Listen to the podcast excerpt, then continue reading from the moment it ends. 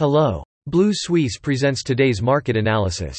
Capital Markets Overview. Wall Street pared some of its losses on the day but closed sharply lower on Thursday, all but wiping out the previous session's gains, as higher U.S. GDP and core PCE prices supported the Federal Reserve's pledge to raise interest rates and keep them in place for longer.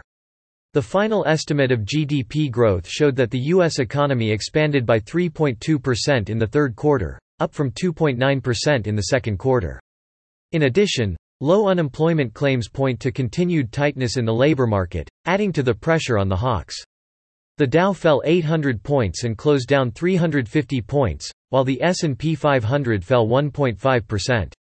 The Nasdaq underperformed, falling 2.2%, reversing gains made in the previous session, as the dollar rose and U.S. Treasury yields traded near three-week highs.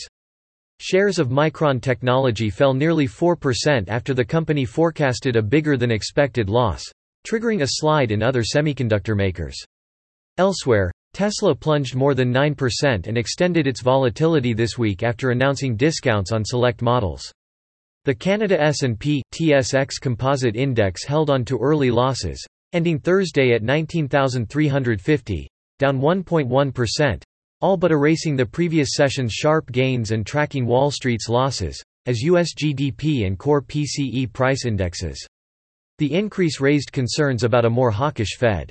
Domestically, weekly earnings continued their strong momentum, and wholesale sales rose for a second straight month, adding to the hawkish momentum. That's all for today. You can read more on our website at bluesuisse.com.